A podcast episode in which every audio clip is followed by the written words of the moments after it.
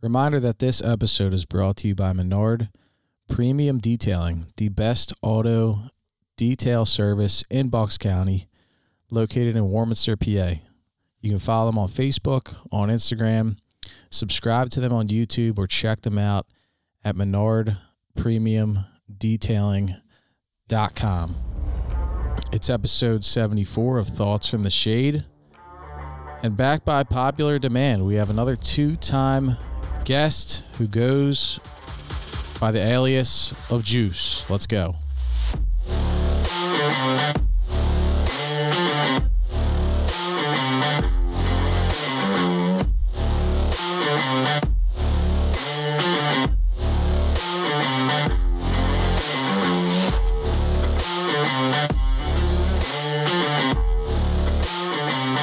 A very merry welcome back to Thoughts from the Shade. It's episode 74. It is Christmas week. Hanukkah is kicked off. Uh, the holiday spirit is in full effect, and I am pleased to welcome back this week to the show a great friend of mine, a previous guest, like I mentioned at the top, second time guest, not the first two time guest on Thoughts from the Shade, might be the second. Uh, but this guy did super well on our Spotify Wrapped. As a podcast, you get a Spotify Wrapped. They give you all these numbers, all these metrics, and they gave me one slide that says you got to bring this guy on because the people loved him. So we'll welcome him back to the show. My boy Juice, welcome back, Juice. Hey, how we doing? Merry Christmas. Merry Christmas, Happy Holidays. What's uh, what's what's happening? How's it feel to be back back in Philly? You're you're here. You're in studio, um, back back visiting the family, and obviously me as your boy. What's what's going on, man? Absolutely had to come back. I uh, belly's full. Had some proper uh, delicacies, Philadelphia delicacies. Had some pilantes from uh, little, little Italian hoagie action. So that's always good. You know, you got the goal is when I come back, I got to lose some weight so I can go back. You know, a little little thicker. So. I'm uh, I'm all full on those good Philadelphia Lo- delicacies. Lose some weight or, or gain some weight? No, I gotta I gotta come back later. So I with the goal in mind, I'm gonna eat eat Uh, everything in sight. you come back here later. I say, yeah. What's what's the joint you went to? You sent the picture out. Uh, I know, like the uh, the sandwich sandwich thing is a hot topic in in Philly these days. Yes, it is. We have we have a couple of debates going. Uh, Pilates, I think I believe it's uh, like Richboro area. I don't know exactly. I keep forgetting. I'm I'm losing my um, my navigational awareness in the Philadelphia area being being gone for a few years now. West Coast juice. He's a West Coast guy, but he's uh he's an East Coaster at heart, despite uh the inflated handicap here on the East Coast. Oh, dude, I, I miss the uh, I miss the food here for sure. I think that's one one thing I look forward to when I come home for the holidays. Yeah, yeah, you can't beat it. But uh, I mean, g- give us an update. How's life? We talked. Uh, we talked. I believe it was in August. We had, you know, we, we had some some NFL picks. We had some some dating experiences. we had a tattoo story. I mean, what do you want to get into tonight? Yeah, yeah. Well, first, you know, you were you came, you made the trip west, right? I know uh, you guys talked about it previously in a, a couple other episodes, but you know, I think we should chat on um, you know a few things that we you know we hit uh, while you're out in out in Arizona. I want to get your opinion on uh, what you thought of Scottsdale and you know how we do some living out there. The desert. Yeah, I liked Arizona. I came back and I feel like I told people that it felt like the Florida of the West to me. Like instead of the palm trees and the beaches and the water, it was the desert and the cactuses and uh, the mountains. So no, I, I had a great time in Arizona. I appreciate you putting me up for a couple nights before the bachelor party. You got the nice pad, the nice bachelor pad out there. But no, it's That was a cool house. They that was a, they did a good job picking uh, where they stayed. Yeah, yeah. The house was cool that we we stayed in for the bachelor party. We had a good time there. But no, Arizona's a sick place.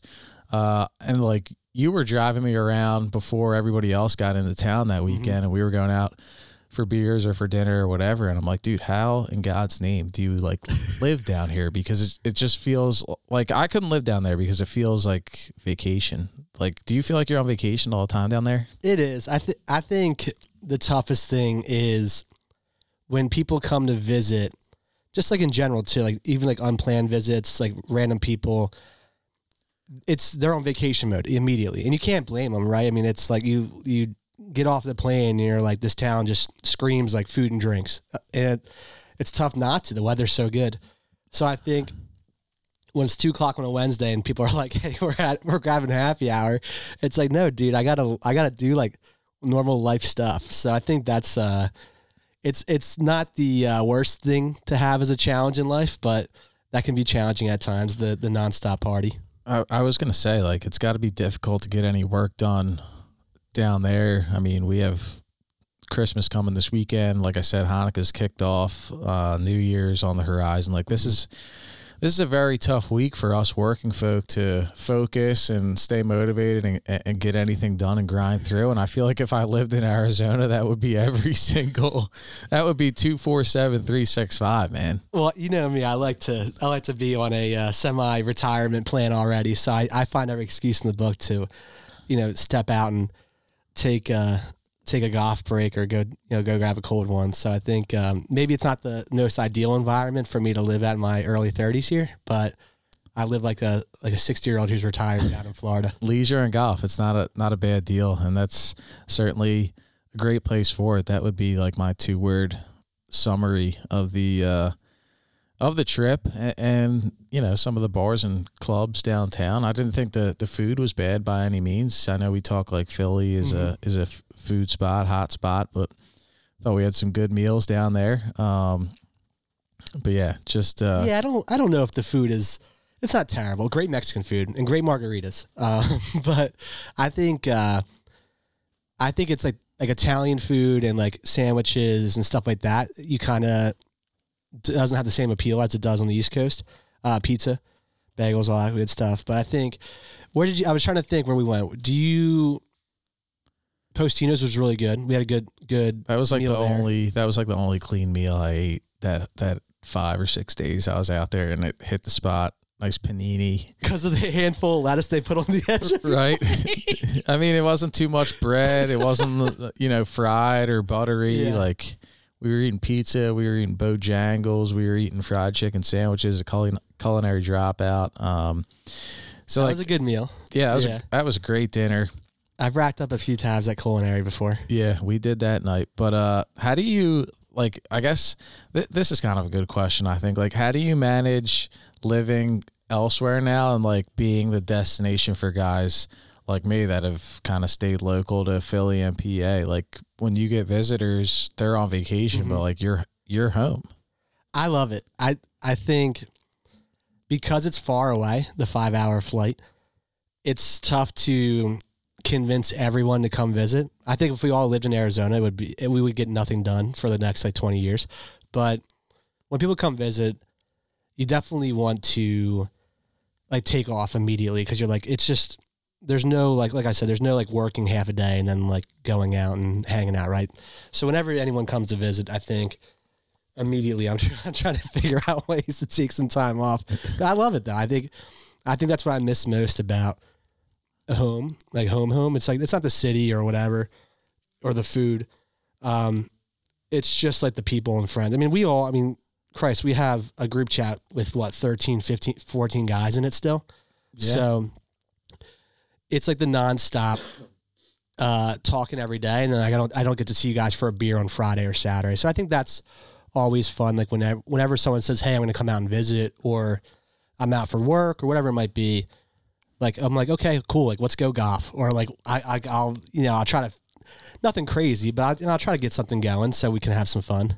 You turn it you turn it right back onto vacation mode, like you're like you're one of us. But you you you talk about the the squad, the friends, mm-hmm. uh, and obviously the football. Like the Cardinals blow, and uh, yes. uh, we're watching the Eagles team right now, thirteen and one. We're on the cusp of of clinching home field advantage. Mm-hmm. Something that, that you did predict back in August. You get you gave us over nine and a half on the season win total. That's a, right. that's cash.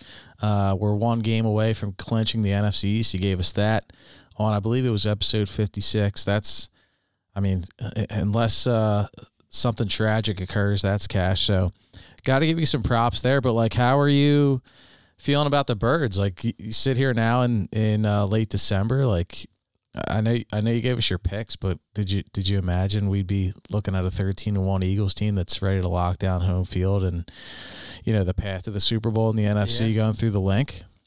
I mean, no, absolutely, absolutely fucking not. I don't think, um, I don't think anyone thought the NFC, and now we're seeing, you know, Giants fall off a little bit, but I don't know if anyone saw the NFC East have the first half of football that they did, right? And even a banged up Cowboys team kind of kept their record intact long enough to be competitive this late in the season. So I think, I mean, the Jalen Hurts news obviously is not the best news, but I I don't know. Nick Sirianni played it off kind of lightly today in his press conference. That guy's tough. The team looks good, and it makes you wonder. Like you see, like the Chiefs kind of get held to a tough game against Houston, and games where you're supposed to have these big bad teams like blow out these terrible teams at the bottom of the league. They're not doing it right. So I think like everyone's in a similar boat across the league. So whether it's the Chiefs out of the AFC, which looking at that side of the house, I don't. I mean, Chargers. I don't. I don't know who comes from the AFC. I mean, that's kind of a crapshoot. I think Chiefs ultimately, and then from the NFC, like Birds do. Like, I mean, not just Jalen Hurts. Obviously, he's playing out of his mind. Um, the whole team is just clicking. Like it's it's uh they're having fun. Like it's not a it's not a, and I hate to bring up this dude's name, but like it's not an era of Carson Wentz where it had a shattered. I mean, I don't know the ins and outs by any means, but it's not the same locker room, and it's pretty evident that it's not. So Yeah, I think everybody's behind Hurts, but that's obviously the big news coming down this week, and we talked about it last week at twelve and one heading into the Bears game about how easy everything's felt, Mhm. and you know there's going to be some some bump in the road, and uh, you know the Eagles get the dub over the Bears Sunday uh, at Soldier Field, twenty five to twenty tough game.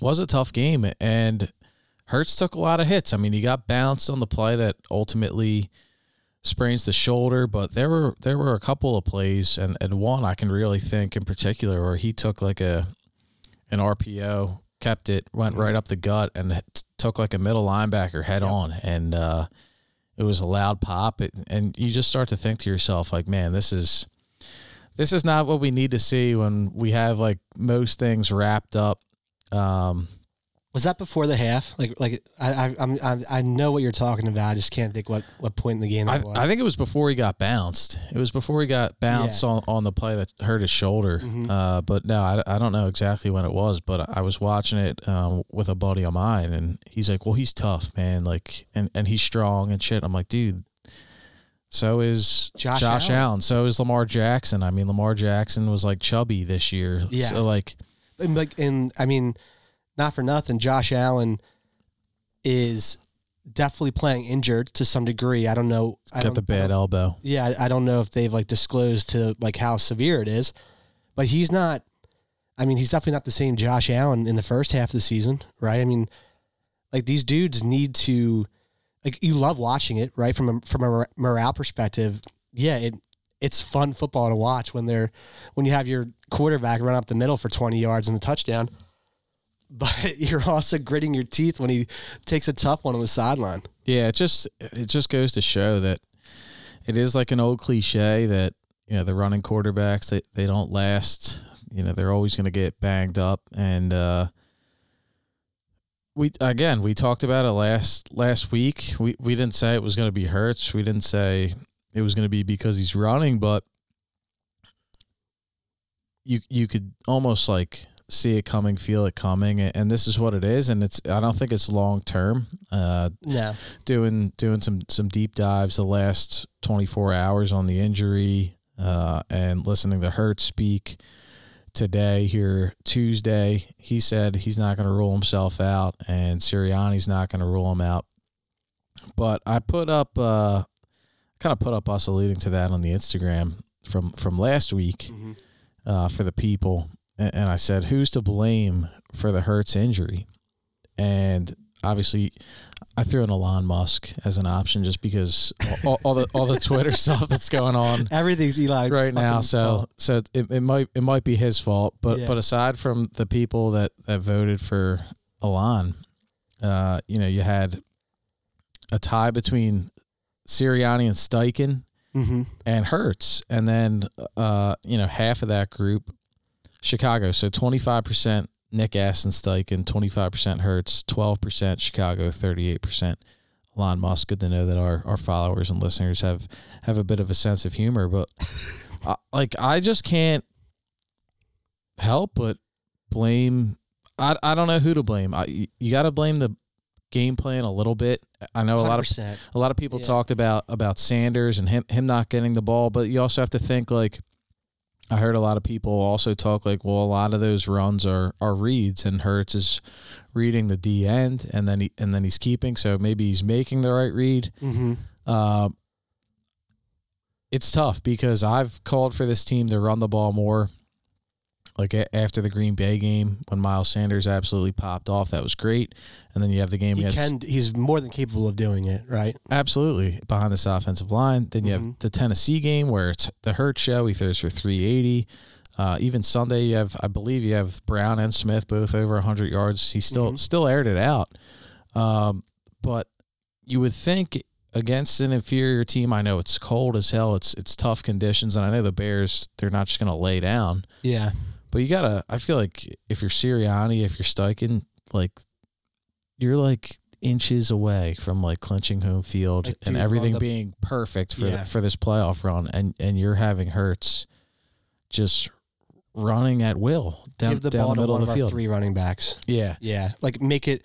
I mean, I think this, and you kind of forget he's still coming off, you know, last year, right? Making a lot of decisions that you kind of were saying, okay, like he's young, new to the league still, like you're going to make silly decisions sometimes. And then this year was like, wow, what a 180. He he seems like he's like a five or six, seven year guy, right? He's making like all the right decisions, it seems like.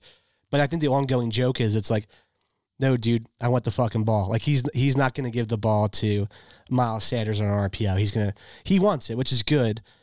But again, like Josh Allen, uh, you know Lamar, uh, Jalen, what whoever, they're still young guys in their careers where they're gonna be a little bit of that meathead where it's like, yeah, it's good right now, but it's not forever. yeah. They haven't they haven't learned uh learned the hard lesson, and you, you, I mean, you still got to give Hurts credit. Is Steichen can Steichen and Sirianni babysit him though? I mean, like, can they say like, hey, like you have to give the ball up, like don't do not run this anymore? I mean, you can have designed Yeah. runs where it's not an option. Yeah. But that's that's why I, I got to give a little bit of credit to the to the listener base and the followers. They were split on on who's to blame. I think everybody plays a part in it. But I mean, even after that play where he does get the sprained shoulder, he throws some nice balls. I think it was the first half, um, right, the play before one of the picks. He throws a really nice ball running to his left to DeVonta Smith along the sideline. Like, like you said, he's he's clearly progressed uh, as a passer, as a decision maker. Mhm. Uh, but maybe, maybe that young blood, you still feel like kind of fearless, just yeah, running down the middle of the field and taking on, you know, 300 pound or 275 pound linebackers. Um, it is what it is. But obviously, we have Dallas Sunday, tough Uh, defense. Christmas Eve. Yeah, their their defense is good. I think it's it's taken a step back. Obviously, they give up hmm uh, the 34 to the Jags. I won't I won't give the uh, the pick six. I won't pin that on the Dallas defense. Uh, but they play Houston close two weeks ago. They they need uh, a late drive to pull that one out. They play the Jags on Sunday. I think they squandered a 17 point lead in the second half Was in- it that much? in that game. Yeah. It, it was something like that, and I had Jags plus four, so uh, I, I was certainly happy about that. But yeah, I mean, and and listen, I mean, in trying to be as least biased here as possible, being a Philly fan, Dak Prescott is just not the dude. Like I, I mean, the what was that two weeks ago when he came back and they won it ultimately? Like, yeah, cool. And I I swallowed my tongue on that one because I think I was texting like right as he gave the ball up, the possession before. I was like, Dak is such a fraud, and I think he is still like. I mean, the NFL media, lo- we all know this. The NFL media loves to say how good the Cowboys are. it's America's year. team, man. It's America's team. As much as they hate Elon Musk, they love the Cowboys. Uh, but I don't get it. Like, I, I, what, what about that guy? I mean, like Jalen Hurts. How many more years junior to Dak is he? like looks that much more confident and I, I mean I don't know maybe Dak's a locker room guy and they all love him I, I don't know the ins and outs of the Dallas Cowboy uh, dynamic but fan base and, and you know players but Mike McCarthy and Dak Prescott are not going to win a significant game down the stretch here. Nah, I think, and I think Dak's like a good dude. Um, I think he apparently does some stuff off the field, and I think his story at Mississippi State was was pretty inspiring. Uh, but now I'm with you. Like he threw that, we got we got the bonus coverage on Fox after the Eagles game, and, and you saw Dak throw the pick six, and the first thing I'm yelling, looking at the TV, is Dak's a fucking bomb. he's a fucking bomb. Uh, but but he's he's hot and cold when he's when he's on. He's he's really good, and and other times he looks uh, That's what it is. very civilian. So It's almost like a little Don McNabb action, you know, like kind of that hot and cold. It, it, it reminds you a tiny bit. If I, Yeah. if I had to make a uh, familiar comparison. you you could say that. I don't I don't think that's too outlandish, but let's let's talk about the game Saturday. Like I know Hurts is banged up. I, I know he's not ruled out. He's not ruled himself out. The coach isn't ruling him out. Mm-hmm. Like before I even knew, before I even heard the whispers, because I initially heard the whispers on on some local radio in, in the midday yesterday about about the Hurts injury, and that it comes out officially later in the day. Um, I was ready to to throw myself on the social media and say like, "Hey, I, I don't care what Hurts status is. This is before I even knew he was was dinged up." You did. You, you you texted this by the way. I was saying, Yeah, you made don't this- e- don't even play him. Let let let Dallas know what we think of them, what we think of this game. We're thirteen and one. We need to pretty win. disrespectful to go in there and say, "Hey, a healthy Jalen's not even going to start." Merry Christmas. Here's Gardner Minshew. Yeah. Uh, we need to win one of three games. This game means nothing to us. We don't care.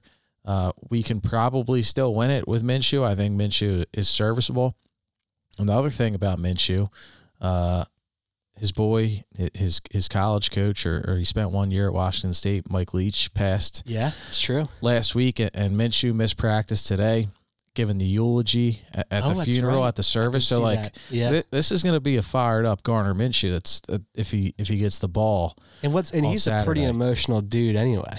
Yeah, and and uh, I saw some clips of of his speech from the services today. You know, talking about how Mike Leach like changed his life Yeah. and uh, helped him along for the better so much and, and, and stuff like that. Like you're you're you're gonna get a, a fired up uh, Mm-hmm. Gardner Minshew Saturday, but I, I I was saying before uh, the Hurts injury transpired, like we Why- talked about bubble wrap last week. Yeah. show Dallas what you really think of them. And I know the, the the Philly fans, the Eagles fans, it's Christmas Eve, it's Dallas. You want to get fired up. You want to kick them in the mouth. You want to hand them another L. Mm-hmm. That's not really how I see it. I I know this game's been getting beaten like a drum for, for the last month, but I really don't think it, it- it's a big game at all. No, I mean, you got to look toward the future here, right? Short term, and there's much more at stake, right? When the now, if we were a team that was barely getting by, and we needed a morale boost, and we needed kind of that that late push toward the end of the season to really get the team like flowing and you know gelling, I would say give Jalen the ball and, and like get the team behind him and, and take that momentum to the end of the season into the postseason. But that's just not the case. Like we're we're not looking for a miracle in Dallas and then all of a sudden the season changes, right? So to me, if you go in, you know, the, I saw the line's four and a half, so I'm assuming they think that Jalen is out at the moment. Um, to me, like, yeah, that's a, that's a Dallas line, kinda. That's like a not as good Dallas line, but to me, it's like okay, that game is still winnable. Like you said, Minshew can go in. We have the weapons. You know, run it with Sanders. He's probably fresh. You know, Devonta's going to do what he's going to do. AJ's going to catch the ball like he catches the ball. Defense needs to get some stuff in you know in order, but who who fucking cares if we lose one to Dallas, dude? It's I want the last laugh. I don't I don't need the Christmas Day miracle. I totally agree. And I, I you talk about the defense, maybe you need to get some stuff in order, but like the pass rush these last few weeks has mm-hmm. been insane. I think they've had three straight games with six sacks. Josh Sweat is unbelievable. Sweat's Yeah. unreal. Reddick's been unreal. What a signing To you, baby. or a pickup. Yeah, T for Temple U baby. What a Oh, pick. wow. What a pickup. Uh, but no, I, I, I totally agree that we we need the last laugh. And I, I I talked about the Philly fans and it's Christmas Eve and everything, but like I see another side. Like you're gonna be with your family on Christmas Eve. you you know, if you're like me, you're in a relationship. You might have to be one place and maybe another. I mean, I, I'm I'm set on being locked Yeah. in at, at 425 and, and being in a place, but at the same time, you're gonna have multiple screens going and households. I got some And I- nasty looks at dinner the other night. I, I mentioned that to mom, Really, mom and dad. I, they were like, "Hey, these are our plans for Christmas Eve," and they're like, "We're leaving around five to go down to your aunt's." whoa, whoa, whoa, And I mom said, and dad, I said that's just not going to work. Mr. and Mrs. Juice. Yeah, they don't get it. we need to listen to the pod. They were they they gave me like they're like, "No, dude, we'll, we're going to leave when we're going to leave." I was like, "Well, I'm not coming if the game's on." You can you You can don't get it. you could do a little Merrill. You could do a little Merrill, especially Yeah, especially if Hurts is out, um, which I think he is. I I, I don't get to listen to Maryland in uh in the desert, Yeah, so maybe I'll I'll tune him on. presented by PNC Bank. Make make today the day. There's our uh, you know we should partner with WIP and do do the plugs for them. But now uh, I, I I don't think it's the end of the world, and I, and I think I think Hurts is out, and I I I said it before the injury. You got to bench him. I'm saying it now. You got to bench him. I think he I think he should be put on the shelf Mhm. till till January, till the playoffs. I know I talked last week about maybe some rust and everything, but like that really doesn't doesn't apply when when you're banged up, especially the style of play that he plays with. He's fierce. If he Yeah. if, if he's on the field, he's gonna want to run run the ball. especially Make against plays. Dallas. Oh, he's yeah. a, he's a gamer. He and he understands. Not even being an Eagle that long, he understands the the intricacies of the organization, and I think knowing him and uh, you know what what it sounds like, how he is on and off the field and around the around the facilities, he's going to want to shove it down Dallas's throat. Yeah, I think I think we got to reel him in just just a hair, just just a just a pinch. But Eagles, Cowboys, Christmas Eve. I mean, it'd be even funnier. It'd be even better gift, holiday gift, if uh if Minshew goes in there and delivers us a dub Give the guy. I mean, on Sunday or listen, Saturday. Give Saturday. the guy a rest. Like again, it doesn't kill the it doesn't kill the season losing losing this game. I agree, and I think it's still a very winnable game with Minshew. He's played well when he when he's gotten in as the backup, and this isn't the same team as last year where it was kind of like the ground and pound uh hurts and and ground game show. Like we have a great defense, great pass rush. Uh, we have great playmakers. You get Dallas Goedert back this week. Uh, work him slowly back into the game plan. Like get get the repetitions to the guys that you're gonna need down the stretch. he he comes off IR last week, and it sounds like he's going to be activated for Saturday. So going to have he's going to have all the tools, and people are worried about uh, if Minshew plays well, then then maybe it's the system, and and it hurts Jalen's MVP chances. Like I, I don't care about that. I, And I don't think Jalen cares about it no, either. he he doesn't care, and I, and I still think re- reading some. Uh, some information from some some some sharper guys than myself that they think like if if Hurts does not play this weekend and maybe Mahomes has a good game, they say Hurts is still a, a good bet for MVP and he's he's no longer the favorite. I think he was minus, you know, he he was uh fa- favorite money Oh, you're saying coming pl- into this play week, that but play a- that slide game a little bit. yes, Yeah. play it after this weekend. Get a little Uh, value out of it. yeah, so we'll s- hate that. we'll see, we'll see, but uh Do you think, in your heart of hearts, looking ahead, do you think the Chiefs are coming out of the AFC? I think it's got to be the Chiefs or or Buffalo. Uh, I think Cincinnati has a good chance, but I, I think Hendrickson, one of their their top pass rushers, is I think he has a broken wrist. I Mhm. think he's probably going to come back at some point in the playoffs, and I think he's a key cog for for that team and that defense. Um, but yeah, you, you got to think it's one of the two teams that, that grab the home field, whether it's Kansas City or Buffalo. Two tough places to play, uh, two great quarterbacks. I don't think Miami's there yet. No, no, I don't. I don't think Miami's there. I, I wouldn't sleep on the Chargers. Uh, I think I bet them preseason to win the Super Bowl. I know the odds have, have shot up and got longer, Mm-hmm. Yeah, you might get some value there. they're getting healthy. The only thing that's going to hold them back is that goddamn coach. Um, I was very high on him at the end of last year for whatever reason. I thought he did a good job, but then this year I'm not as convinced that he's he's the right guy for that position. no, Be a, could be a DeMeco Ryans quick one-two flip down there. could be, and then help, Yeah. help that defense out and hire a good offensive coordinator for Herbert. That I, I like that team, man, and and they are Yep. get, they're getting healthy. So I, I wouldn't sleep on them. It's gonna be it's gonna be KC, it's gonna be Buffalo, it's gonna be Cincinnati, and and I'll throw my dark horse in as the Chargers. Uh, let's switch gears a little bit. And reminder, you can follow us on Instagram at Thoughts from the Shade and on Twitter at TFTS Pod. Uh, Shout you, out. You talked about our group chat, and Yes. that's comprised of Bunch of fucking dweebs. well, aside from that, Yeah. uh, I'm at my wits end today. aside from that, it's comprised of our fantasy football league participants, and you all but all but one, which is a notable asterisk here. All you're you're sour, Uh, understandably so. You, Yeah. I, am set. I'm setting the stage. You were the Sorry, sorry. you were the number one seed. You had the first round bye last week. Mm-hmm. I've got a lot of chatter about last week being the first round of the playoffs. I think most people's first rounds were, was this weekend. We've talked about this. Yeah, we, we we talk about all these things in the off season, or we talk about them in season, then we don't talk about them off season. I think a lot of fantasy players can probably relate. I think our, our league from a rules and processes is a pretty it's pretty dialed in. I mean, this is like a probably about a ten year league at this point. You know, comings and goings of, of coaches and managers. But yeah, yeah, I'm not I'm not an OG in this league. but um, I think from a rules, it's pretty you know pretty standard, right? No PPR, none of that BS.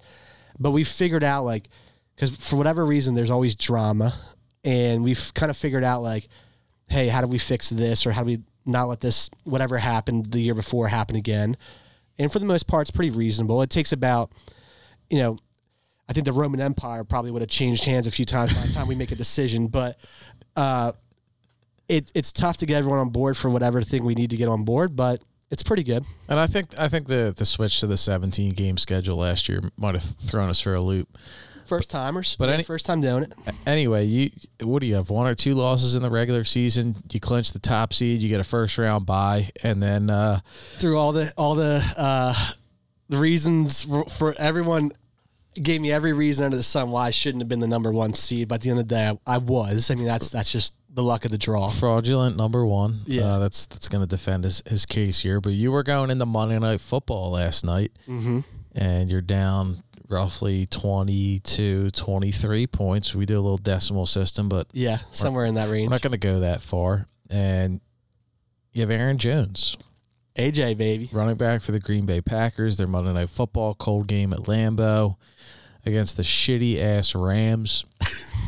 That team is so fucking bad. Can't can't can't stand them. Uh, but not much action in the first half. But he- gets the receiving touchdown to start the second half. He's piling up the yards, and you're within you're within striking distance. It, it got more real as the game progressed. And naturally. and and we get uh we're, we're at the two minute warning. The Rams the Rams have one timeout, and Green Bay has third and two at the four yard line, so they can get a first down. mm-hmm.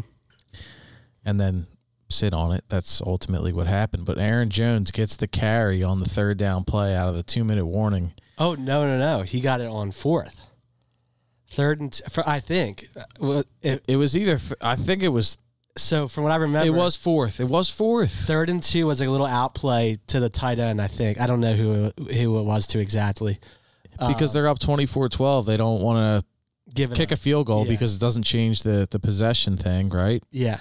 How many possessions they need Either and way, it's a two possession game. right. Um, so I believe it was a little like tight end draw or something to whoever.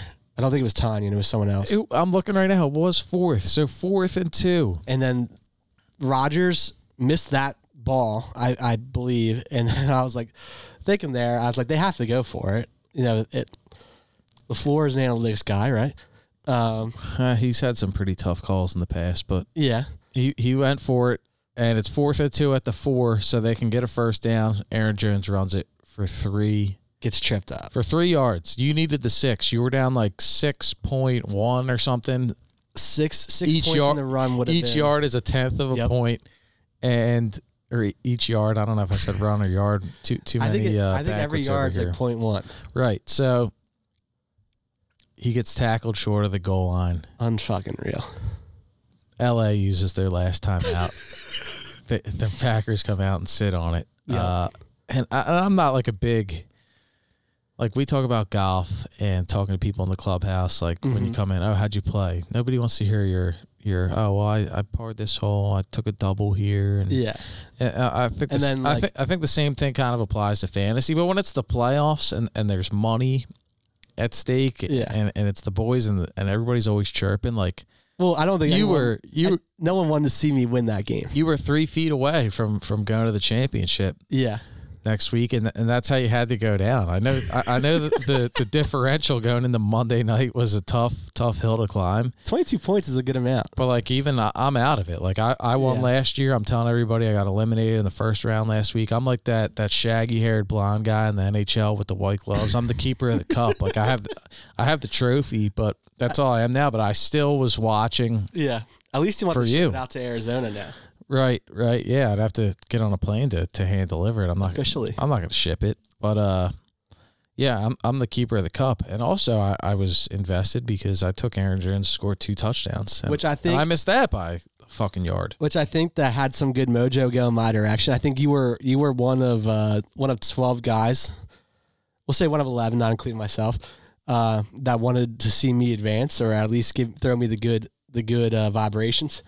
Um, yeah, I I just so I lose by six points or lose by a touchdown, we'll call it, and which to give Aaron Jones A credit, touchdown and a pube, which was the one yard. Yes. and I mean, I did luck out too because AJ Dillon got hurt and Jones got a few extra reps down the stretch there. So that worked in my favor. And then so it was pretty late. I'm not I'm not used to watching the game the night games so late. Uh yeah, you, you're you're treated on the West Coast. You're watching the one o'clock game at what 11 a.m. or 10 a.m. depending on the, the night the game time of nice. year. Yeah. you, you get the, night, game at nice. six o'clock. That was the that was the one good thing about the trip is we watched the Thursday night game, and I flew out Wednesday, so I don't want to call it, excuse me, like jet lag, but I guess I guess I guess it's jet lag. Where did we play Thursday? Southern Dunes. That was Dunes. Yeah, that was that was probably my favorite. That place was sick, and I and I li- I listened back to, to do some intel for this episode, Mm-hmm. and that was that was your first place you were going to take me. Oh, did I say Dunes? It, it turned out to be true. Yeah, the place was sick, but uh, I was hurting Thursday, the first full day out there, not my tra- the day after my travel day, Mhm. And Thursday night football comes on at like six o'clock. I was like, "This is fantastic." We Yeah. were we were ten toes up by like nine p.m. It was great, but um, I think traveling there is tricky because you wake up very early.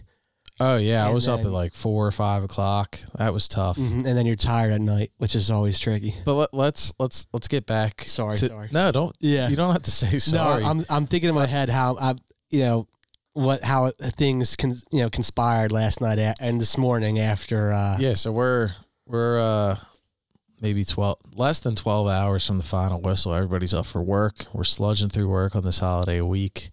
But the first thing everybody's doing is texting about fantasy. They're not checking their emails or dialing into their eight o'clock call. They're getting everybody fired up about fantasy because everybody wants to see number one go down, and number one goes down.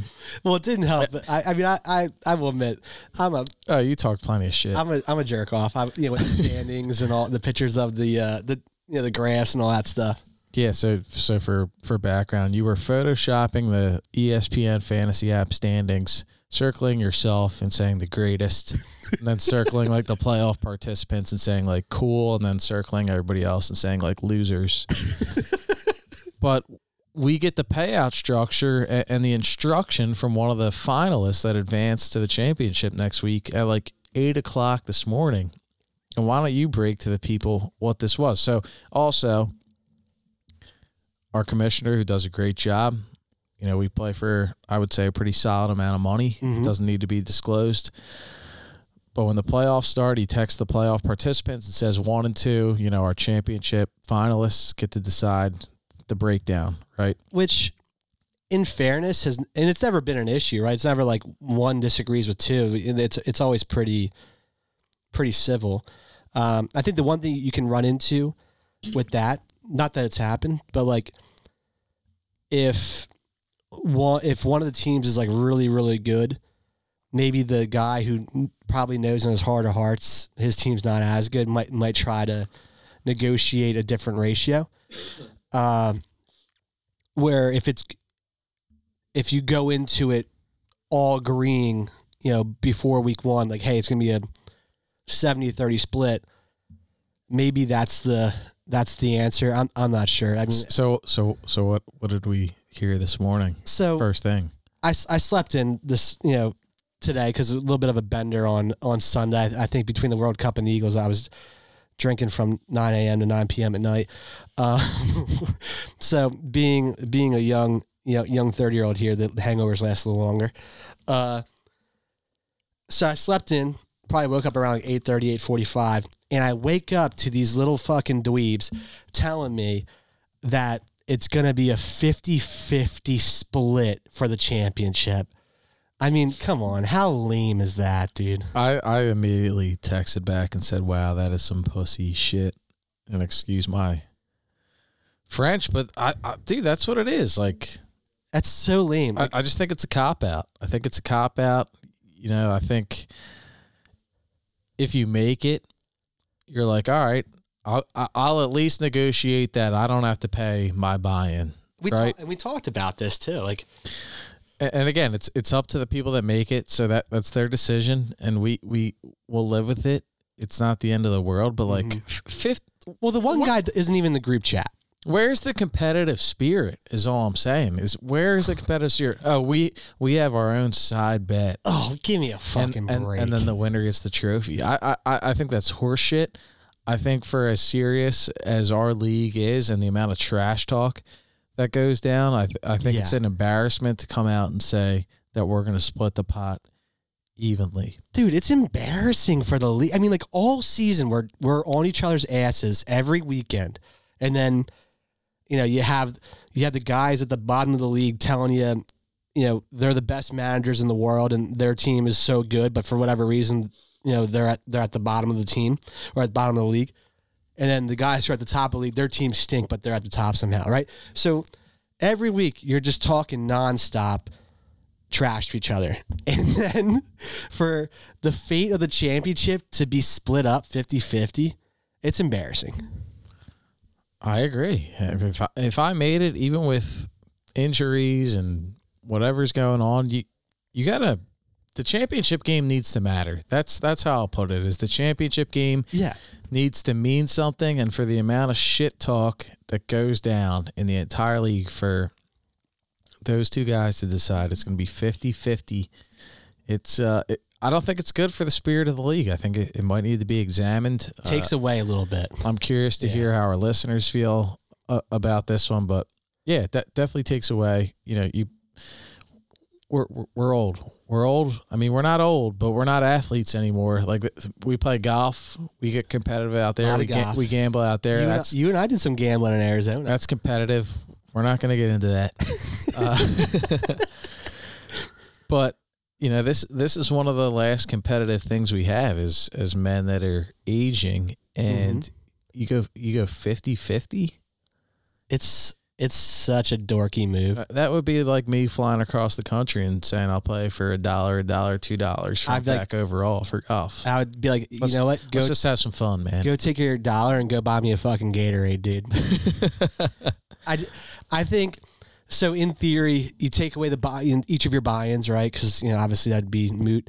Uh, we, I mean, we play for a good amount of money. It's it's not like it's an extreme amount where like half and half is like life changing, right? So like, to me, it's not monopoly money. It's it's a good amount, and you know, it would be it would be like if the first place got it, that would be a fun amount to go like treat yourself to something if you, if you won first place, Yeah. right? Yeah. And then even second place, like hey, like you get your buy-in back, and then you get a couple bucks because you know you got you still did second place, and that's that's good, right? Twelve man league.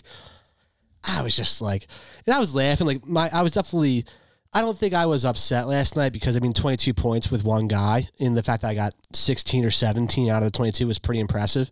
Um, especially with the Packers. I mean, like they're so up and down, you never know what you're going to get. But I I read that this morning. I was like, oh my god, dude, what the hell? Yeah, it's it's tough. Just it just lacks competitive spirit, and you want the championship to be the most competitive thing. But you talk about the Packers. I think don't don't close your eyes on the Packers just yet. Are you are you bought into the? No, I'm not. I'm not bought in, but I just think uh, you know they run the table, they get in. I, I've been wondering why that team has struggled so much all year.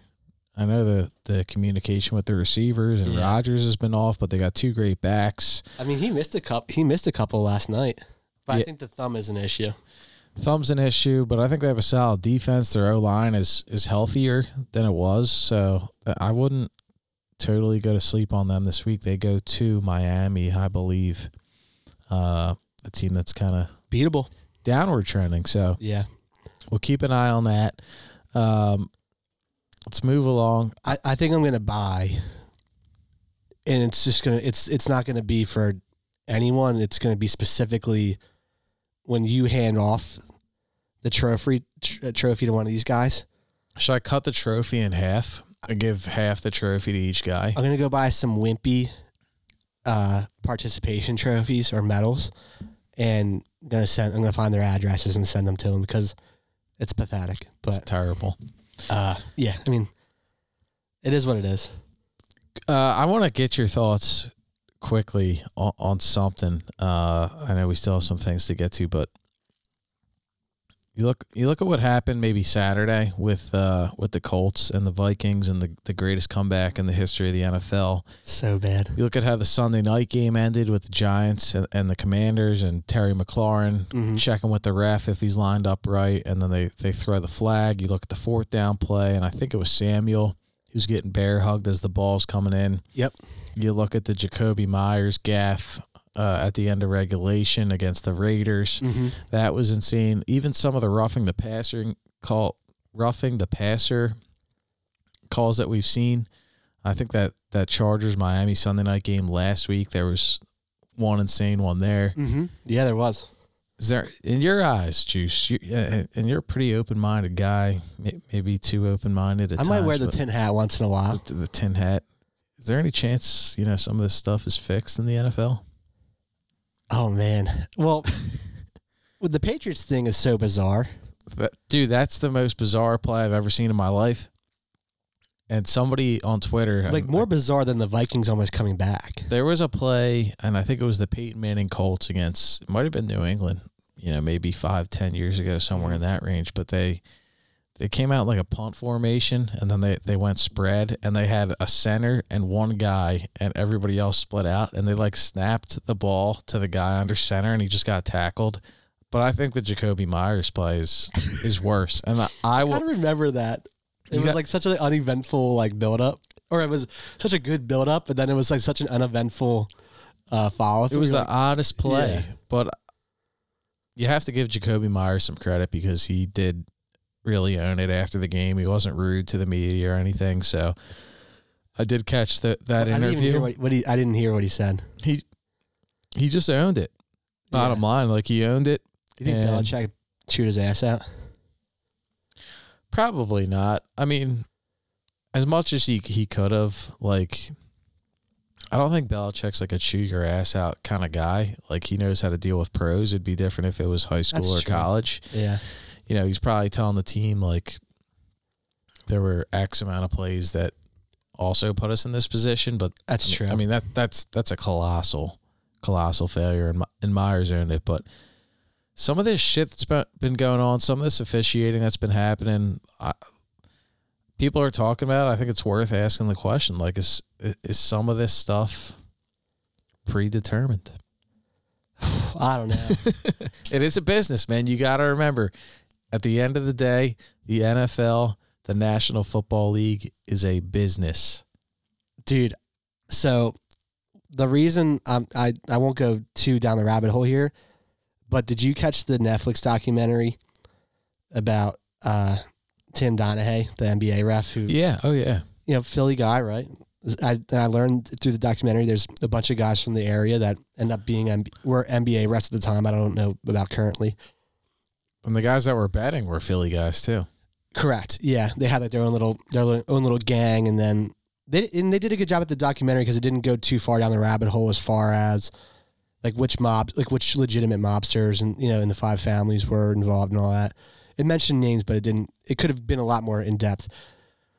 Um, what I thought the most fascinating part about that documentary was how when the FBI finally caught up with him and we're going to set him up to basically go in deeper into the ranks of the NBA and kind of suss out who else is involved with this.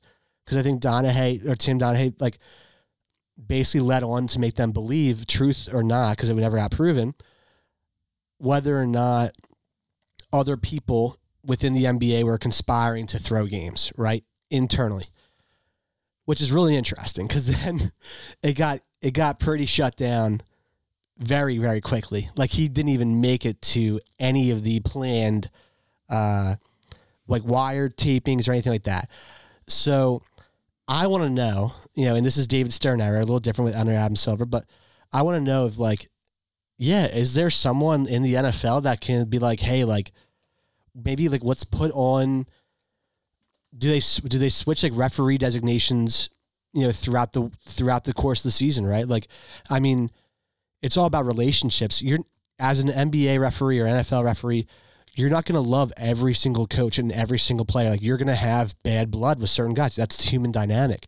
So is there some like puppet master stuff as far as like hey maybe we put mike who happens to hate the cowboys on the eagles cowboys game and he might be a little biased like that would be my my take i don't know if there's anything that's like in an email saying like hey throw the throw the cowboys eagles game but i think there's some human street psychology going on possibly I don't I don't disagree. Uh but I'll also say like I think it after stuff like that happening, like the whole NBA thing, the Donaghy thing, like you got to think like the NFL is, is kind of on top of that, or they've or they've figured out a way to maneuver around that from being detected. But I'll, and have zero like hey deniability Sure, but Yeah. the, the other thing I'll say is like you watch these games. How old are these fucking refs? I mean, like, do they bring one of those like short buses of like nursing home guys like out to ref these fucking games? i think Hochuli's son is probably the youngest one Yeah, I guess I guess there are some young guys, but man, they I mean, some of these crews they got these old guys. I just don't think that they can see. I don't think they can think quickly and act on their feet. Mhm. And they get paid pretty well from what i've from what i've learned I think they do too. Yeah. But I, I so it something's up. The officiating this year, it's it's gotten worse. I don't know if there's an inside job. I don't know if we need to re-examine the officiating crews, but I I, just think with some of the calls that we've seen, especially the last two weeks, it was worth mentioning. Uh, So my only so I guess to play devil's advocate, not to keep har- harping on this. At the end of the day, like Goodell and the NFL work for the owners, so that would be like my only thing against that. It's like, hey, dude, we're fucking paying you. Like, now he's made them a lot of money as well because he's I think he's great at what he does, uh, from like a business standpoint, like in like growing the game and media rights and all that stuff. But like, he is their employee, and they are some of the wealthiest people in the world, right? And they're not these like guys that just lay over. So I don't know. That would be my devil's advocate argument. But I mean, maybe there's guys that have more weight with Goodell. Who knows? It could be. Uh, it, it's fun to think about, but yeah, I don't know. It's just a little it's a little suspect this year, whether it's the the true officiating or A little sus. whatever's going on. But let's uh let's let's move along. I got so we did uh we did spot in the shade last week, which Mhm. everybody's always welcome to join. 215-385-5164 is the spot in the shade line. Leave a message. We will respond on the following podcast and we'll play your message. So always want people to to take part in that. But asked for some listener questions last week. Didn't get this one till after we recorded. Uh, but changing sports, we got one here from a listener. Next recording session, please tell Embiid to stop being a total bitch. And look, it's football season. It's uh it's early in the NBA season. I think maybe you're a little bit more of an NBA guy than me, but Yeah. I think I think the thing that was going on last week, or the the quote that dropped from Joel was like, "I know that there's people in this city that want me traded." I don't know if you if you heard that one, I- but then I heard I heard it and I read it first and then I heard the clip and keep going though. we're so we're sitting at the bar Friday night, Saturday night, one of these nights that you've been home, and Yeah, yeah. Sixers were playing Golden State. And I was shocked to hear this out of you. I didn't bring it up. I'm being a good sport. I like to dump on the Sixers uh, most of the time. But we're sitting at the bar, we're having a couple pops, and you look to me and you go, I'm tired of this Embiid guy. You're like, I'm, Feeling a little sassy. I'm tired of him. I'm tired of his antics. And uh, I've been tired of it for a long time. I've been tired of, of the social media game. I've been tired of the postseason injuries and, and shortcomings. Um, but yeah, it sounds like this this listener, this follower, is has had enough, and Similar uh, page. it's kind of. I, Yeah. I'm not saying for this this person in particular, but I just think it's kind of odd in general that slowly the narrative on Embiid is starting to shift. He's recognizing it himself. We Mhm. got we got the fans Isn't that kind of bizarre calling too? him out. Like, I so this was my excuse for him in the beginning. This dude didn't grow up in America. He has done an amazing job acclimating to American culture, social media, especially like like you think he gets it for the most part, right? But you also realize he's a kid. Like he was a child when he started playing for the Sixers. And not only that, like wasn't playing basketball that long Right. in the scheme like, compared to like a LeBron James who's been playing since he could probably tie his shoes. Um, so then you're like, not you're not making excuses, but you're saying like realistically, like he's a kid, dude. Like, give him some slack. Like he's trying to figure this all out while being part of this trust the process bullshit. And then it was like, okay, the process is officially over. I think, hopefully, and it was like, all right, he's supposed to be the leader of this team. I don't, and again, you know, I speak like it, like any any fucking Philadelphia fan that's called into a, a sports radio show thinking they should be the GM. Um, I don't know the inner workings of the locker room and in the relationships and the dynamic between the coaches and the front office and all that stuff, but from the outside looking in, because we invest our time in watching the games, and you you can pick up on some things here and there. Like, dude, I'm done making excuses. He's supposed to be a league veteran. He's got a shelf life. The guy is not like he's not a specimen by any means. As far as like he's not like a, the healthiest guy in the league. Like, when are you gonna step up, like, and be like a, a real fucking leader? Like, I just don't think he is. I don't think he has that bone in his body. I agree. I feel like I've quietly or gently preached that sentiment. Yeah. Like Uh, Jimmy Butler to me, and you know, coulda, shoulda, woulda. That was a counterpart that would have been good for this team because he does have that quality. Like maybe he's not the best in the league at being a leader, but he has that like He's got that dog in him. that that edge, the dog, right? And like who I mean, Harden kind of has it in a different way than Jimmy, but like more than Embiid for sure. And Harden is a superstar, or once was, and still has superstar qualities to him. Um, physically, is he a superstar anymore? I, you know, he's losing it as they, all you know, as everyone does as you get older. But like, but that doesn't mean mentally you change like your superstar attitude, right? Embiid, I don't think ever had a superstar attitude. I think he had a superstar body, And I think he had a pop star attitude. he, he, he wanted to blow up on Twitter. Yeah. He wanted to make everybody laugh, and that's that's totally okay. But I, I think maybe the city is is starting to turn. I don't I don't know. I'm not I'm Yeah. I'm, I'm not the biggest Sixers fan. he's like a big, I'm not totally- he's a big kid. Yeah, I'm not totally plugged in, but I always thought like yes, he's a he's a great player, he's a great talent. Uh, but I, I don't think like the and and maybe it's an NBA thing, but I don't think like the clout chasing aspect of his persona was like ever very attractive to me. And and Yeah. he, he I don't know why he made those comments about saying like, oh, I know there's people that want to trade me. Maybe he's a listener of the show. Mm-hmm. Um, but I guess since, uh, or, or maybe, maybe not since the comments, but maybe right before the comments, Sixers have won five straight. They're up to 17 and 12. They're third in the Atlantic. They're fifth in the Eastern Conference playoff race. Um, but you know the Sixers, the Sixers honks, the defenders. Doc Rivers' fault. They love to make all the excuses outside of Embiid. Well, that and but they'll they'll always tell you. I don't know. I think it was two years ago. Well, we got the one seed. We got the one seed. But now that this year the sentiment's different.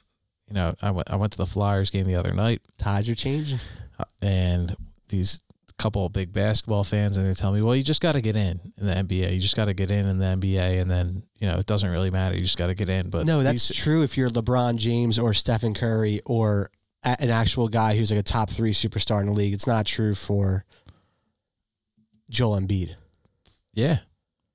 But now this this it, the defense before was oh we got the one seed and now it's oh we just we just need to get in, and and and and, and Embiid saying I know people want to trade me so I, I don't I don't know what's going on but So those guys are going to go from just got to get in to just got to get rid of Joel, Joel now and bring in someone new. maybe yeah maybe get max value for Joel maybe re- restart the process I just Yeah. it, it, it it's a little early in the year for me to be uh deep diving on, on Sixers land and, and Sixers Nation and the process um Like, dude, I love having a big man like that on the team. Oh, he's, in, in he's their, great. And they're a rare Great player. commodity. Big guys are a rare commodity. The league has obviously evolved. Like, I'm not a basketball expert, but it's different, right? Great player, but I don't think he's the guy. You talked about Jimmy Butler. I think letting him go and all the intricacies of of that that I hate using this word talking about the Sixers, but that process uh It was politics too. You know, I think any was a team, any team has a tough time, and especially in Philadelphia sports lore. We have a tough time walking away from. Uh, it seems like the Sixers have done this a good amount, holding on to your first rounders longer than they should, and you know there's a list at this point. There's probably ten or more that we've busted on in the first round, and some they've gotten rid of quicker than others. But it's like, dude, like a bust is a bust. Like walk away, right? And Ben Simmons ultimately, and there's maybe other uh, stuff involved, but it sounded like they went over Ben Simmons, went with Ben Simmons over Jimmy Butler. I could be wrong on that, but I, I think that was like the ultimate, like kind of like underlying. That might have been the bottom line. I'm just so curious, not being totally plugged in. Like, where does Embiid get get that kind of intel or that kind of feeling to say like these people? You know, there's a contingent of people out there that want me to be traded. But That's a good question. that's what, ha- dude. That's Do you think happened. there's like league, like whisperings that like they're sh- they're like low key, like they're like getting inquiries about him, and like they're maybe growing because their teams are seeing like blood in the water, and the sharks are circling. Maybe, or maybe he's not happy with Doc. I don't know, but I don't think it's. I don't know. The Doc argument drives me nuts. It's- But like, I, I, uh, is he the best coach ever? No, oh my god, but no. It's just it's just very odd to me because I think that he actually has a very strong support base in this city. yeah, and it's December and he's coming out with stuff like that. And we have listeners that are saying tell him to stop being a total bitch. And it's only you know 25 30 games into the season. So yeah, sack up, dude. It's Well, a long season. we'll see how it unfolds. Uh the last the last thing like sports related that I want to get from you. Real quick, Yeah, go since ahead. you're obviously we both enjoy baseball. You- You have been following the NHL for years. I'm just beginning to like the NHL more and more. I love you know playoff hockey is some of the best sports you'll ever watch. Um, and from the outside, like looking in, just someone who's like totally naive to the NHL, I, I love watching. Like you know, there's certain teams I just you know Flyers obviously I want to see do well. They're dumpster fire, but Don't hold your breath. um, you know, like like to see certain teams do well. Like you know, Colorado Avalanche are fun to watch in the playoffs. Uh, do you think between the MLB and NHL, uh, NFL maybe, do you think guys operate like they the way they do in the NBA? I feel like there's a lot of pettiness in the NBA versus the other leagues. I mean, I I honestly think the NBA is like uh it's like the male version of Bravo. Like I th- Dude, like, it is. like I think it's I think it's the male version of Bravo. That's the NBA is, and I Yeah. think you know there's drama in the NFL, there's drama in the NHL, there's drama in, in baseball, but I I think that the NBA is on a on a different level in terms of of drama. Um, Dude, I think the NHL is like like the Discovery Channel a little bit. Like there's some interesting shows. You're just not watching it all the time. I think that's think that's a fair analogy. And the NFL is like TNT knows drama, baby. No, I'm kidding. That's the NBA's thing. But it, it or NFL is like HBO. yeah, it's it's the best. It's exclusive and it's the best. No, I agree. Uh last last sports related topic. Yeah.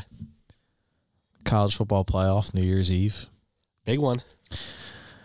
Georgia, Ohio State in the Peach Bowl, Michigan, TCU in the Fiesta Bowl. Let let's get your picks. I know I I think you said it, you know, when I was doing my my studying Mm-hmm. for bringing you back on. You were like, oh, I'm not a huge college guy, Yeah. but you did go to the Fiesta Bowl. A lot of fun. between Ohio State and Clemson, I believe it was a few years back. But Put a couple couple uh, bucks on Ohio State that game. I think that was the game where uh, did Fields break his ribs in that game? But they still won, and then they went on to get yes. slashed by Bama. No, Clemson advanced. There was that suspect call right before the half about the targeting. Yes, And, yep. And Clemson ended up the whole momentum change. It was pretty cool. I, I had never been to a game uh, for college like that, and like the atmosphere different than an NFL crowd. Like I was on the Ohio State side, and it was it was pretty nutty. Like it was a it was a really cool because like Ohio State came out pretty good, and then Clemson did not look that good, and uh, yeah, it was fucking nuts, dude. Like how much the crowd just gets into it. yeah. It's uh, it's. I mean, I love college football. I think people know that. But let's get the picks. You got to have a squad. That's what I've learned. Like you can't, or like a, a conference to follow. Like it's tough just to like pick and choose a team like randomly that you like. Yeah, no.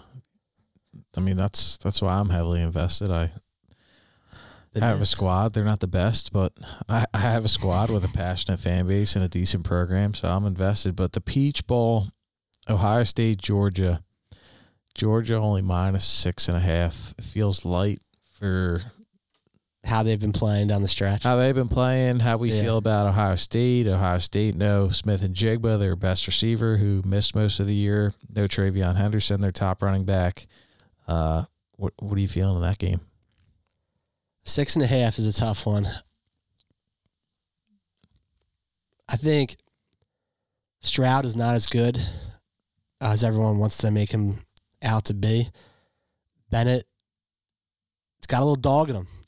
He's got a little. He's a little edgy. It's got that low key dog in him. He's as, old, that's my bet. That's my favorite stat. The other day I saw that come out a few weeks ago. Uh, Stetson Bennett versus uh, Lamar Jackson, uh, same age. Oh yeah, Yeah, Yeah, t- totally different path. I saw the there was like a graphic or something or a tweet. Yeah, no, That's- that was a good one. I, I, I they're the was same laughing when I age or saw that. something. I I I like the dogs. I think they're gonna get it done. I don't think Ohio State's that great. Um, not this year. I don't think Stroud's that that good. Um, and that, what, what's their? I don't even know. Like, what's their defense? How how how's the defense been playing down the stretch? Uh, I mean they've been better Yeah, this year, but in the beginning they were bad. Michigan pushed them around. They brought in the new coordinator this year from Oklahoma State, Jim Knowles, but Michigan gashed them, and everybody was shitting on the Michigan quarterback that he can't get it done. Uh, Blake Dude, Corum, been- their top back, is out, and Donovan Edwards with one fucking working hand is just running for 80 yards in the fucking horseshoe. So Insane. I think I've been one of the biggest uh, Harbaugh haters out there up until th- they won against Ohio State. For whatever reason, that dude has cemented himself as like one of the best college football coaches ever. But however, ever or right. in in you know in this recent era, right? All right. uh, not ever. Uh, in this in the most recent era, we'll say the past you know few years. Uh, but how do you? And again, this is might be my naiveness, naivete about college football. How does a guy that can't beat one of the biggest rivals in their conference for however many years? How many years did it take? How is he? Can uh, why, why is he getting the contracts that he's getting? Like basically got like a lifetime contract at Michigan. Like why? I don't get it. Do you do you want to go be the athletic director of Penn State? oh, you're go- okay, and Go fire take care of Franklin for us. fire, fire your head cheerleader. Yeah. Uh, so you're you're you're on with the dogs. I'm going with the dogs. What about the Fiesta Bowl? We got the Fiesta Bowl. Glendale, you've been there. We talked about that. TCU, Michigan, Michigan. We're about 11 days from kickoff. Michigan laying eight points against the Horned Frogs, or as we like to call them, the Horny Frogs. The horny frogs. Yeah, I watched that Kansas State game. What what's this? Like the every few years the committee likes to give that sweetheart team a chance. And maybe it's like out of the goodness of their hearts for the holidays. I, I don't know what it is. Oh man! I, I I'm basically looking at this as who is Michigan gonna Michigan gonna play between Georgia and Ohio State because I don't think the Horny Frogs have a fighting shot in hell. I shouldn't have even asked after you said Harbaugh is one of the best college Well, football coaches. And, and listen. I'm, I might sound like a little bit of a hypocrite here, but you know, watching Michigan this year, they seem to have a little bit of a different tune to them. Yeah, the last two years they've uh, they've certainly cranked it up. So I, don't- I, I don't know what happened. Um, they went to McCarthy at quarterback full time, and he he was a big recruit, and people were kind of shitting on him. But Well, I guess that's part of it too. I mean, leading up to him, they've always kind of had guys coming and going at at that position. For as good of a coach as he is, it didn't seem like he could bring in top talent at the QB one. no, and I think a lot of people doubted that defense after they lost some top draft picks in, in Mhm. the draft. You look at Aidan Hutchinson in Detroit; he's killing it. Uh, David Ojabo was a big piece there last year. So I'll save my picks for next week. I Okay. gotta I gotta I gotta feel it out a little bit more. I know uh I was on Twitter like begging for Ohio State to if they got in. I, I don't think they're worthy, but begging that if they got in, they didn't jump TCU and get the three seed. I want to see them play Georgia and get get boat raced, but Well, do you think it's an odd line. That's a very odd line. Do you think Bama should have been in over TCU? No. No, I don't think so. I mean, we had this discussion like you put them on neutral, you play the game. Does Bama probably win? Yeah, but like, Bama wins because of Nick Saban, not because of the not because of the team necessarily. but then what's the point of the regular season if you're Yeah. not going to like give people credentials based on the games they won, the games they lost? Like, Bama lost some close games, but you know what? You, you lost them, and, they win them in the past. They've gotten in. They've had plenty of cracks. So I, I, I don't hate it. I, I, I got it. I maybe Bama is the better team. They obviously probably have more, uh, a higher rating in terms of players like brought in their their recruiting ratings and everything like that. They have the advantage of coach, etc. But what's the point of the regular season if you're just going to say, oh Gotta yeah, they're the better? game. Like hmm pick the top four in fucking August then. I I agree, and it seems like there's years where they do pick the top four in August, and that's who that's who the playoff is. So, I what's weird to me is Bryce Young. I mean, even you know, as good as he was last year, still not convinced that uh, he's an NFL talent. Uh, I yeah, just I don't know. I don't think Bama is as good as they've been in the, in recent years. No, it was an odd year for them, and I agree. I don't. I, I I forget who I was talking to, but I don't. I don't think this is a I know the Eagles have the the high pick from the Saints. Mhm. You know, however the Saints finish out, they're probably gonna the Eagles are probably gonna have their top ten, top twelve, top five, whatever it may be, pick. hmm I saw D tackle. Not that not that we need a quarterback, but if we needed a quarterback this year, I would still say this this ain't the year to to burn a first rounder on it, and I've been pretty adamant of that um, all along. But Stroud and Young both fell off, in my opinion. big time, big, Yeah. big time. But uh, I do like Will Levis, so I think he's a leader. oh, come on, man, he might be a leader, but uh, he's he's not. take a flyer. said that about Mac Jones. I'm I'm, I'm definitely uh, a little wrong with that one too. take a flyer on Will Levis uh, as an undrafted free agent or something, but he'll probably go first or second round. I'm hearing- hard to believe. I have a I have a friend who wants uh, his Broncos to take uh, dude from USC. Caleb Williams. Yeah. I don't know if he's coming out. I don't think he's coming out this year. He hasn't made the announcement, right?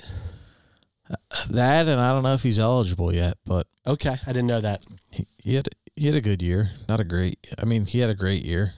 Won the Heisman, but didn't feel spectacular. I would lump him in with this class as being not that sick if he if he declared, but I don't think he's declaring. I don't think I don't know if he's eligible. So we got the we got the playoff on the horizon. You want to who, who wins it all? Who wins it all? I think Michigan beats Georgia. Wow. They redeemed themselves for the semifinal loss last year. Yeah, I th- uh, it's been an odd year. I think Georgia's sick. I think they're the best team, but you know they've played pl- close games against Kent State. They've played close games Mhm. against Missouri. So uh, you don't really know all the ins and outs, what's going on week to week, and why guys aren't showing up. But It's true. it could could be anyone's game, and uh, we'll we'll we'll talk a little bit more next week, uh, at least from my seat about the college football playoff. We'll see who are betting after a couple beers at the bar. That, Yeah. That's the ultimate. I, that's like the uh, un, the unconscious opinion, right? Right, that's the only way to do it. Uh, we got Christmas on Sunday. We got Christmas Eve. Saturday. Any uh you got any you know, we did Christmas songs last week. We got movies. Any anything you want to bring to light? Oh man. from from from Juice's perspective. Well, we could do the uh, what's what's the age old debate? Everyone is like, oh yeah, is is Die Hard Christmas or not? Like, oh dude, if you- heard it once, you heard it a million times. Uh, I would say this. What's what is your? Oh, this is a good one. What's your? We'll we'll, we'll go negative instead of even though it's the the uh, the week of holiday spirit. What's your least favorite thing about the holidays, about Christmas? Because Christmas is a universal, like everyone loves Christmas, whereas you could be like, oh, Easter's a bunch of bullshit. Um, but, uh, but everyone typically likes Christmas, right? Uh, there's a few Grinches out there, but what would be your least favorite part about the holidays, whether it's traveling or this or that? Like, what what do you like the least? Damn, you're putting it on me. You're the, you're the I'll, I'll answer to you. I got to think about it you're, I'm saying it. you're the guest and you're asking me the question. The least my least favorite part about Christmas, I at this point in my life, I think I would have to go with the gift giving. Uh Yeah. I just I don't know. I, I think it's difficult. I think uh not to be cliche or, or corny, but I think we're at a point in our lives and, and I know not everybody's in this position, but for me, I'm fortunate enough to have everything that I need. So Mhm. I, I didn't ask for anything. I'm not expecting anything or, or much. Um, but I, it's just hard to, to give people things at this age, whether it's our parents or our friends or our family. It's just tough. Like, I don't want a gift that is going to sit in a closet or sit in a room or take up space for Tags are on The next- three years. the next year and then we're cleaning out the house. At some point, it's like, yeah, I don't want that. And then you feel bad that you didn't use it, right? Or Mhm. it didn't get put to use. So I, I'm gonna I'm going with the gift giving, the gift exchanging. Uh, my family, I'm not exchanging gifts with my brother. I'm not exchanging gifts even with my parents at this point. Um, I think it's just important to be together. I think Enjoying the day. yeah, I, I love Christmas. I love Christmas Eve. I love Christmas. We have football, Yeah, Fa- everyone loves the holiday. itself. family coming in from out of town. But I, I think the gift giving is at, at this age, it's overboard. I don't have kids. I think it's great. like my brother's coming. He has kids. We're doing gifts for the kids, and I think that's That's that- important. that's what it's all about. I agree. I'm not saying it's not about Their ki- experience. gifts for the kids. Mhm. The gift giving, the Santa, grown-ass adults. You don't need gifts anymore. all of that is about the kids to me. So I, I would say the the stress of figuring out what to get people that you're still exchanging gifts with, that is what I like the least about the holiday. It's not the worst thing. You know, it's it's nice to give people something that they want. We do a Pollyanna, um, you know, with her family and we all get one person. There's a there's a price limit. It's very simple, so it's not so bad. We tell each other what we want. Mhm. It's very straightforward. That's that's good. But the the mystery or the uncertainty of what to get somebody, what to spend, Yeah. it's Have too much. Done a. Um, I don't know if this is culturally appropriate anymore to even say this in, in Oh. today's times. oh Have boy, you ever done a a Chinese Pollyanna? If that's the correct term, I don't know what a Chinese Pollyanna is. it's kind of fun. Uh, it, it's it's fun with a big group. Like a, I was gonna say crew. I said group as in A the croup? same, a same word. a crew and big- group. Yeah, it's fun with a big group. So basically, I apologize to anyone that calls it something differently. Uh, you ba- everyone buys a gift, right? So you can say like, "Hey, don't spend more than 25, 50 bucks, whatever. Doesn't matter." Uh, alcohol is always a crowd favorite. Uh, you know, a bottle of booze, but basically, everyone buys a gift. And then you have a blind drawing. So, however many people there are, you know, one through however many, we'll say 15 pick a you know pick a number out of a hat and It's a white elephant. is it, You can steal. You can steal the gifts. You can steal the gifts. a white I, Isn't that what it is? yeah we never call it a white elephant though we call it a chinese pollyanna now th- these same people might call it a, a chinese fire drill whatever the hell that is but uh, you know versus uh, you know normal fire drill i have no idea but uh, so white elephant for my lesser cultured people uh, No, I've done that at work. I think that's good for like a if it's work and it's like team building, team morale. Yeah, it's that's okay, and it, and, Yeah. it, and it's cheaper. But Yeah, the gift giving, you know what's a little gaggy too? Like on social media, it's it's not even about like being thankful for the gift. People are just like putting the gifts on social media, like like I got this right, and it's like, dude, first off, I don't give a flying fuck about your gift, but like. It's not about like showing it off, you know. It's be, like being appreciative that whoever got that whatever for you, like gave it to you, you know sure, and I maybe that's maybe I'm just an old Grinch. I don't want to see people post on social media, but uh, or at least that BS. Yeah, I don't know. I think I I appreciate more more so since I've been away from the uh, you know fr- the area for a little bit. Like coming back home and, and seeing everyone is always fun. And I think too, like as you get older and like you don't do like Christmas with the big family because you know as you grow apart and the kids get older, like you all start doing your own thing. Um, you you make it about the people you want to be with, right? And like the people you want to see. So I think that's always fun. I, and I, I think as you get older, it's just natural. Like, friends become, you know, closer than some family and, you know, stuff like that. So do you have a, a least favorite thing about the holidays that I steal the get the gift giving? you asked the question. yeah, I know. And I was thinking as you said that. So that's the gift giving is pretty good. And it's not about being like, I don't want to give gifts. It's about, I just don't need them. And I think you made it a good point. Like, I'll never forget, I was little one year and uh, someone gave me a gift and I just flat out was like, yeah, I don't like this. You're like, you know, you're, you're like, you are brutally honest when you're, you know, three or four years old, right? And you have no other inclination of what's polite and what's not. You just say what's on your mind. And I'll never forget my parents like, you have to be appreciative even if you don't like it, right? Uh, so that was a life lesson learned. But now I'm like, pragmatically, I'm like, don't even bother getting me anything. Like I, I have what I want. Like if and if I don't have it, like I'll go just go get it. Yeah, I don't mean to sound like a cheap fuck, but I mean, I might I might be a little cheap, but it's not about not getting something for people. It's just like I don't want you to get me anything. I have what I need. If I need something, I'll go and get it myself. and like, if it's a mystery, I don't know what you want. So Yeah. like, I, I don't need to play that game. Like I'm not playing the game. It just stresses me out. That's Yeah. all. I agree. I think that's a good one. Other than that, you know, I do enjoy Die Hard. I think it is a Christmas movie, so we'll settle that debate. But, uh, and yeah, I guess just drinking beers and having a good time on Christmas Day. What's the uh, what's the plan for New Year's? New Year's, I'm heading back west. Uh, I think I'm gonna try to get some some golf in New Year's Day. To be honest, I, I'm itching. Why don't you I've, rub it in? I've only been away from uh, the good weather for a few uh, few days here, but I'm I'm itching to hit the sticks. Wow. Yeah. What do you got going on? Oh, I knew you were going to do this to me. Uh, we have a wedding for a loyal listener on, on the 30th. I'm excited. I'm in the wedding. Okay. Uh, that starts Thursday night, the 29th, with rehearsal.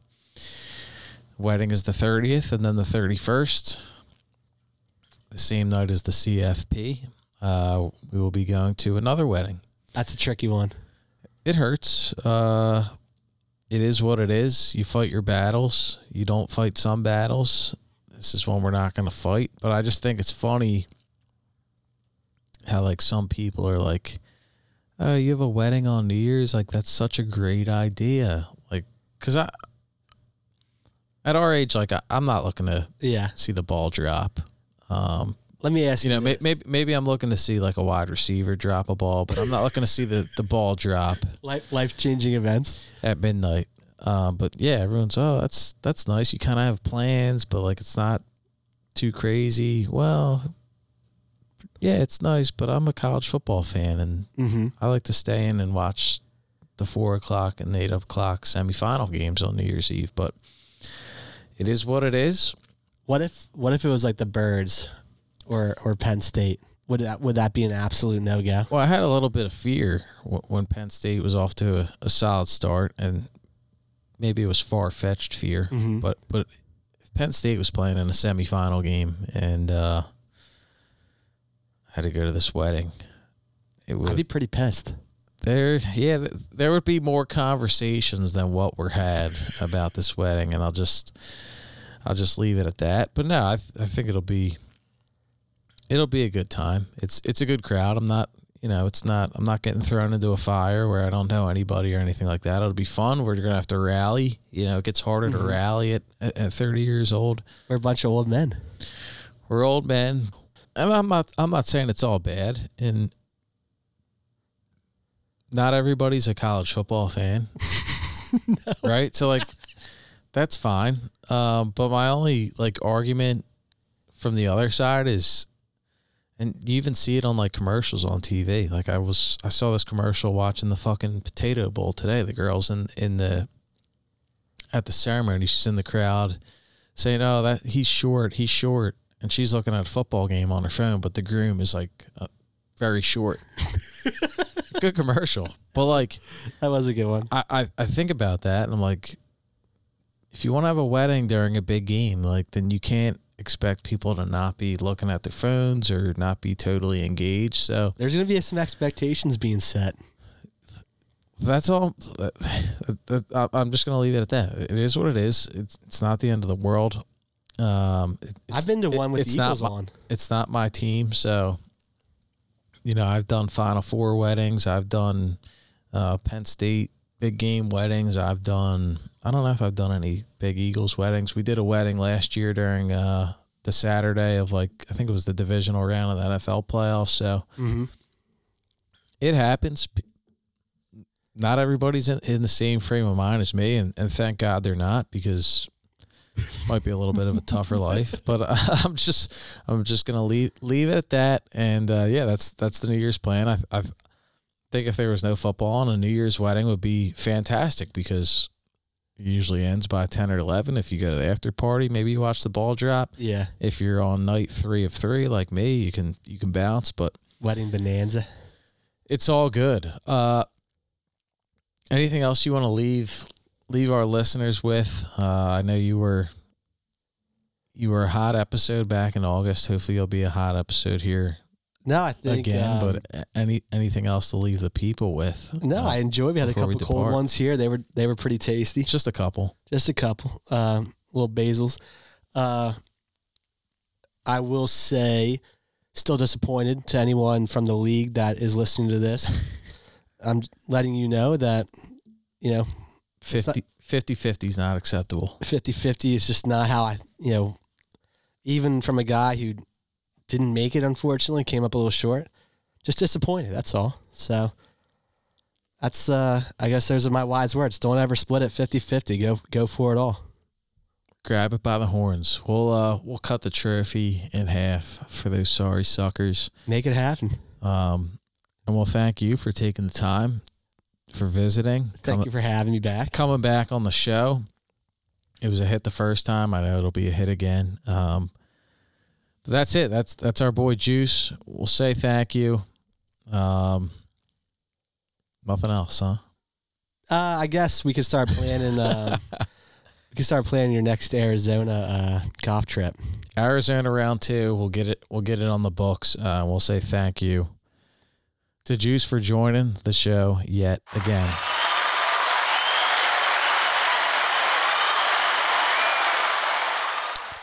And with that, we'll thank everybody for listening. Um, wherever you're listening, Apple, Spotify, etc.